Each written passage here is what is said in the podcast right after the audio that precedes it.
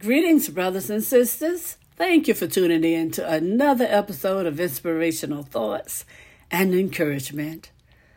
Today's scripture comes from the 40th Psalm, the 8th verse. Reading from the New Living Translation, it says, I take joy in doing your will, my God. Your instructions are written on my heart. One more time. I take joy in doing your will, my God, for your instructions are written on my heart. Oh, thank you, Lord. Father God, we pray that you'll bless the readers and hearers of your holy word. We pray for the curse to always be obedient. And Lord God, we pray that you'll continually bless us with spiritual insight, wisdom, and understanding as we grow in the knowledge of you, Lord God, as we grow in the knowledge of your love for us, Lord God. This we pray in the precious name of Jesus, your Son, our Savior.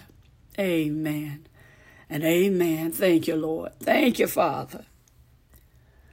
Brothers and sisters, you may believe that you want God's will.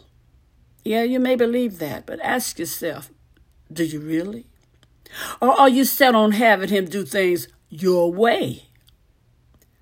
Whether you realize it or not, brothers and sisters, this is often a reason we miss out on what God is saying to us.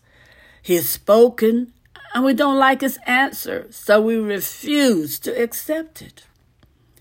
Well, there are times God will call us to do difficult things, such as Forgive someone who has hurt us.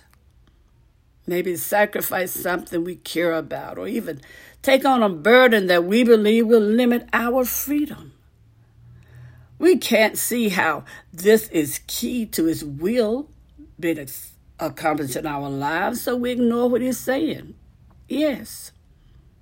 However, realize that just because we disregard God's command, that doesn't mean it goes away. Mm-mm. God does not require you to understand His will. Just obey it, even if it seems unreasonable. Amen?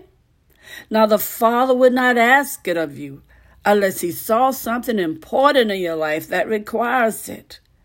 And He will not move forward until you do as He says. Know that, brothers and sisters. So, whenever you get stuck hearing from the Father, Always go back to the last thing God told you to do. Amen. And do it. Even if it doesn't make sense to you. Lord God, we want to do your will. Please forgive us for our resistance and help us to do what you say. This we pray. So, brothers and sisters, you got to learn to be obedient to God's will, whether you understand it or not. He just wants you to obey. Amen. And when you do, you'll have a blessed journey, a blessed life, be a blessing to others, and have a blessed day.